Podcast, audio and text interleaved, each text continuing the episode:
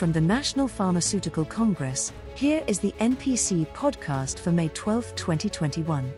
The NPC podcast is about discussing and considering the purpose, process and people of the pharma industry during the time of COVID. Today, we're continuing the healthcare conversation by answering questions from listeners, just like you. This program is presented in cooperation with Imprez, Canada's next-generation commercial partner. The industry is rapidly evolving, and Imprez is designed to help you evolve with it.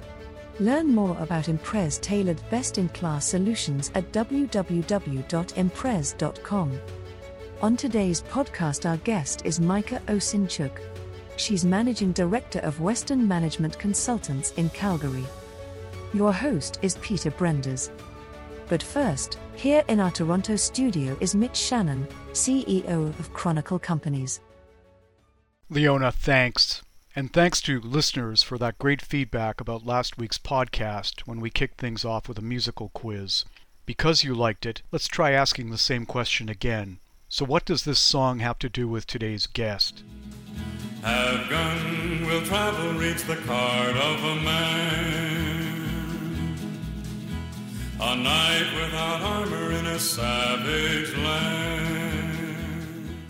Ah, Paladin, Richard Boone. Our Western-based musical clue provides a theme for all hired guns everywhere, and one of the most respected Canadian names in management consulting is Western Management Consultants out in Alberta. What's it like being a hired gun to the life sciences business? WMC's Micah Ozenchuk explains it all to Peter. Welcome to the NPC podcast. I'm Peter Brenders, your host. In our continuing look at the purpose, process, and people in pharma in Canada, this episode takes a look at career transitions for people.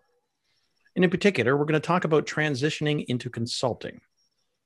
This is for our listeners sitting there thinking, although my family may not believe it, I have some valuable expertise that can be of use to many. So how do you take your years of expertise and become the hired expert? This is what I'm going to explore with my guest today. Joining us from Calgary, Alberta is Micah Ozenchuk, Managing Director of Western Management Consultants. Welcome to the NPC podcast, Micah. Thanks for having me on, Peter. Micah, for the last 20 years, you've been in leadership roles in the life sciences space, from president of BioAlberta, the CEO of the Alberta Cancer Foundation, executive director of the Institute for Reconstructive Sciences and Medicine, and even a vice president at the Alberta Research Council. And yet, a few years ago, you left your CEO job, running an organization, to become an advisor to many. You became a consultant. So I got to ask, why? Well, I don't know if hired expert is quite the right term, probably more like the hired help. For me, Peter, it was a really deliberate choice at a point in my career. I've always made lots of transitions, as you've just listed off the various roles that I've played. I've always taken a really service-based approach to my career, whether it's in service of member companies, in service of patients, donors. And so I saw consulting as an opportunity to carry forward that service mindset and to be able to do it with a wider variety of clients and in a wider variety of ways. How was the change? I mean, what was better than expected? I love variety. So that's been amazing. The opportunity to work across many different industries that maybe I hadn't had an opportunity to touch on previous in my career, working with the energy industry, travel and tourism industries has been absolutely phenomenal. And having that chance to bring a very different mindset and perspective on industries that I hadn't had that opportunity in before has been really great. Consulting, help me understand the difference between consulting and working for a whole bunch of different clients and working within an organization with a more singular mission, if you will. I keep using the word variety, but it's that opportunity to focus on some very particular things with clients. It's not looking at the whole organization necessarily and having that responsibility for the people, for the P&L, for stakeholder relationships. It's having that chance to really hone in on what the client wants and needs and be able to help them find their way through it. My approach is always that companies know their business best. And so I don't come in with a predetermined idea or an out-of-box solution for them, but rather really looking at leveraging what they know about their industry, what they know about their company, and helping them find the best path through to a solution, whatever the issue is. Okay, so let me come at it another way then in terms of the life of a consultant. So you think about sort of interesting things from the positive perspective as a consultant. So, but what was worse than expected going from working in a company in an organization to being a consultant? What was worse than what you expected? You know, I went in with my eyes fairly wide open, so I'm not sure worse than expected, but I would say that there isn't necessarily a rhythm in the consulting business, right? It can be yesterday, 10 companies called me and want my help, but a month before there was nobody. And so you really have to get into a comfortable place with the fact that there isn't rhythm, that there's going to be times when you're really, really busy and times when you're not so busy. And I've actually found that to be quite helpful for achieving a better work-life balance, because when I don't have lots of work, you know what, I take the time and focus on the things that are important to me personally. When I do have lots of work, I'm full in. You're listening to Micah Ozenchuk, Managing Director of Western Management Consultants. Okay, so you joined a firm on that one. So do you think you would have had the same experience had you started out consulting as an independent rather than joining a firm? Absolutely not. My rationale for joining a firm, first of all, was to be able to work with people that I liked. That's always been very important to me. The second thing was understanding where my gaps are, or the, you know, where I don't have expertise, and being able to access other resources in a firm that could help fill my customers' needs. Even if it's not me, that there's somebody else that can be helpful to that customer. And then finally, joining the firm, you know, WMC is 45 years old. It's one of the oldest boutique consulting firms in the country. And so being able to come into a firm that has such a good reputation for serving its customers was really important to me.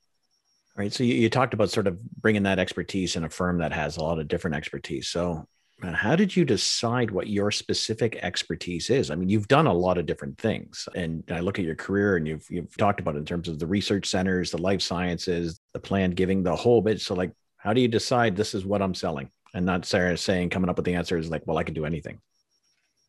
Well, you know, I've always considered myself a bit of a generalist, as somebody who, you know, if I don't know how to do something, then I'm going to learn. As I said, I come to my clients with the understanding that they know their business best. And so it's more about learning to ask the right questions so that I can fully understand what they need. And so, you know, in my practice, I focus on strategy, on governance, on operations, on helping companies optimize operations, on helping them to navigate change communications, you know, stakeholder management. All of those kinds of things are the places where I really love to work. But that said, there's also been a lot of new areas that I've dived into with my clients and helped learn along the way. So help them learn, and I've learned and really done it lockstep with them. So how do you manage the imposter syndrome? Yeah, you're learning with your clients along the way. Like, how do you sort of step back? It's like, geez, they're paying me and I don't really know this stuff. Like, how do you manage your way through that? You know me, I'm pretty straightforward, right? So I'm not shy to say, you know what? I don't know. I don't know how to do that, but I can find somebody who does. So that's the first thing. It's not about me as a consultant. It's about making sure that my clients' needs are met. I happen to think a little bit of imposter syndrome is really important.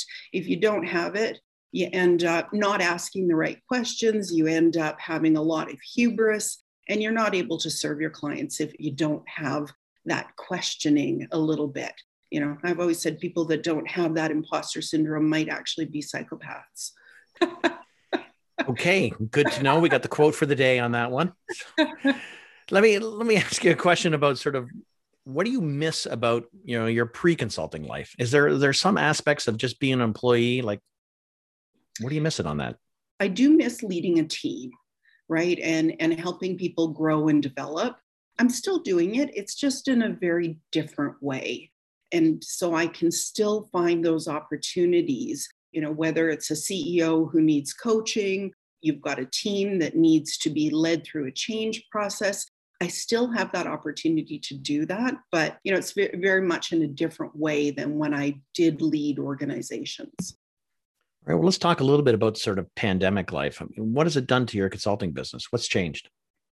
Oh, you know, I think everybody's changed, right? And I would say from all of the discussions I've had with colleagues in this business, the pandemic has created a great opportunity because most organizations are realizing that what got us here isn't going to get us there.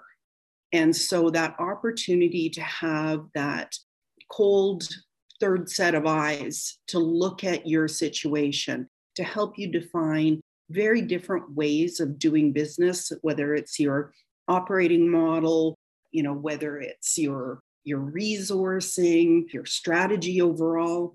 I think companies are really taking that opportunity to look at, do we need to make some significant changes? And having that outside expertise is a real opportunity. So, you know, I found in my particular practice that I'm busier than ever. And I suspect as we climb out of this pandemic, we're not going to go back to business as usual. We're going to see that companies that are successful are looking to change. And that's a great opportunity. You're listening to the NPC podcast. I'm Peter Brenders, your host. So just on that, I'm just trying to think about the business of consulting. You said you're busier than ever. So did life in the pandemic, because of that one, sort of drive to more demand for consulting help to navigate through that one?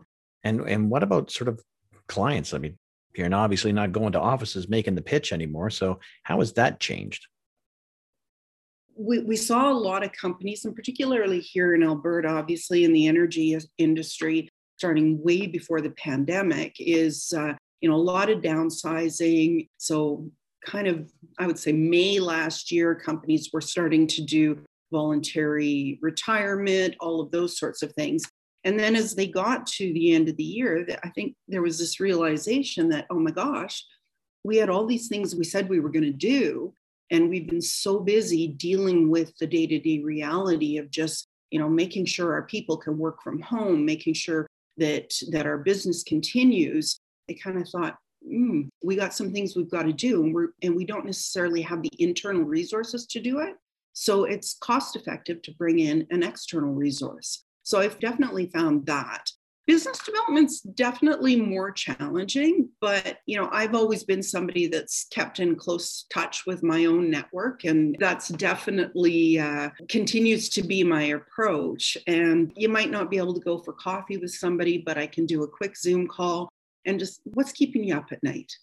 What are the challenges that you're having? And you know, why don't I think about that, and I'll come back to you, you know, tomorrow or the next day, and with a couple of thoughts, and you know, maybe we can find a way through. All right, so let's set stage then for some of our budding consultants that are listening in right now. Let's help them take a sober look at what they may see as Micah's glamorous consulting life. So give me three questions that they need to ask themselves before deciding to become a consultant. I think the first one is this just a stop on the way to the next employment gig? Which is fine. You know, people go through that transition, go from one job into consulting, and then they find their next employment. It's not bad. It just changes the way that you might look at developing your business and the level of commitment. So I think you really have to understand, are you in this for the long term, or is this a short stop? Because it will change how you approach it. I would also say, can you let the client lead? I had a mentor say to me once, you know, Micah, if you go into consulting, you're probably, you know, having led organizations, you're going to probably go in and say, I see the problem and I know what you need to do. And the reality is that, you know, if you're really going to be effective and help clients change, you need to help them come to that solution. You need to not predetermine what the endpoint is going to be. And I think that's really important, especially for people who have been in executive leadership roles, is to take yourself out of that leadership. I'm making decisions, I'm problem solving, and actually find that path to work with the client to get to that desired end stage. A third question that folks should ask, who do you want to work with? I think is important. So you asked the question about being an independent consultant versus joining a firm. There are lots and lots of lone wolves out there that do a fabulous job with their consulting business, and lots of people like me who prefer to work with other consultants. And so I think you need to ask yourself, am I more comfortable doing my own thing and going out doing my own BD, or do I really like working with others? That'll help guide you in your decision about whether you take off as an independent or you join a firm. We have been listening to Micah Ozenchuk, Managing Director of Western Management Consultants, on the NPC podcast. Thank you for listening. Micah and Peter, thank you. You can learn more about WMC on their website at wmc.ca. And if you have questions or comments about today's conversation, let's have them. You have lots of ways to connect with us. Start by direct message on Twitter at 2021NPC, or send an email to health@chronicle.org. And if you're feeling wild and crazy, attach a voice clip to your message, and you might just hear yourself during an upcoming episode. Our comment line is always open at 647-873-6995. Hey, do you know what day today is? It's the date of the National Pharma Congress Spring Webinar, which gets underway at 11 Eastern Daylight Time. You can catch Brian Heath of Amgen, Marissa Poole of Sanofi, and Eileen McMahon of Tories on the theme of navigating pharma's post-COVID roadmap. There's still time to sign up at www.pharmacongress.info, and it's free thanks to our sponsors. Why not share today's podcast with your colleagues? Find it at Apple iTunes, Google Podcasts, Stitcher, Spotify, or wherever you get your podcasts. The NPC podcast is presented in cooperation with Imprez, Canada's next generation commercial partner. Visit them at www.imprez.com.